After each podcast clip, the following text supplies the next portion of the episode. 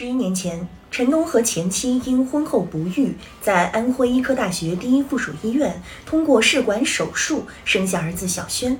八年后，他们意外发现小轩和他俩并无血缘关系。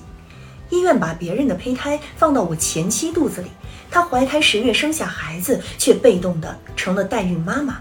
我跟孩子甚至没有任何关系。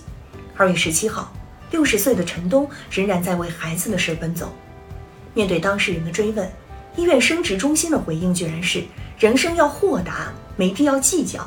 但我们实在不知道，一个有血有肉的人面对这种事儿，要怎样将尊严和道义扔掉，才能做到豁达不计较？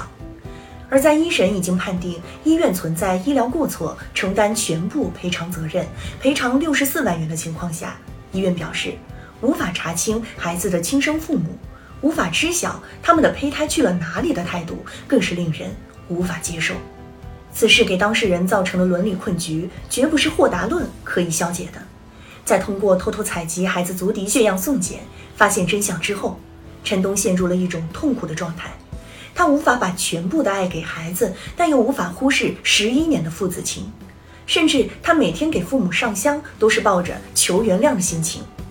然而，这种巨大的心理压力，并非源于自己的过错，而是源于他人的不负责任，其中所纠缠的复杂情绪可想而知。更令人担忧的是，别人的胚胎放到我前妻肚子里，我们的胚胎不知道放到谁肚子里了。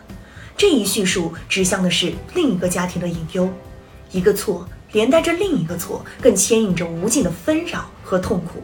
这样的情境无论如何都不可能像一页纸被轻轻翻过。在法律框架内，此事的脉络很是清晰，依法赔偿是医院必须履行的法律责任。可是当事人如今的诉求早已超越了金钱弥补的层次。正如陈东所言，赔偿对自己没有意义。之所以状告医院，完全是基于人性的善意的考量。如果陈东自己的孩子在世，两家人可以相互知情，互不打扰。等孩子成年后再告诉他们。这两个孩子万一发生意外情况，需要亲属捐赠骨髓，我们可以有备无患。院方理应以人道主义精神行事，尽力弥补过失，提供信心。根据国家卫健委规定，所有试管婴儿的追踪随访记录应该是完整的，要一直随访到小孩出生。一家医院不会连这一条都做不到位吧？此事件已经成为公共事件，这个事件的背后是无数人的嗟叹和担忧。人们普遍希望医疗机构可以不那么冷漠无情，就连出了这么大的事儿都一副公事公办、没什么大不了的态度。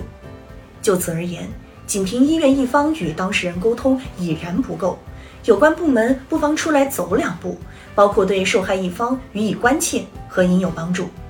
近年来，错抱小孩二十八年，新出生婴儿还没死就被送进太平间等事件，指向着一些医疗机构在内部管理上的差池。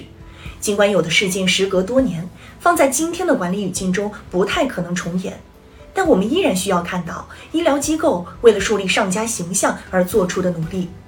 毕竟，一家医疗机构所提供的这样一种手术，不仅仅代表着一项技术，更代表着一种伦理。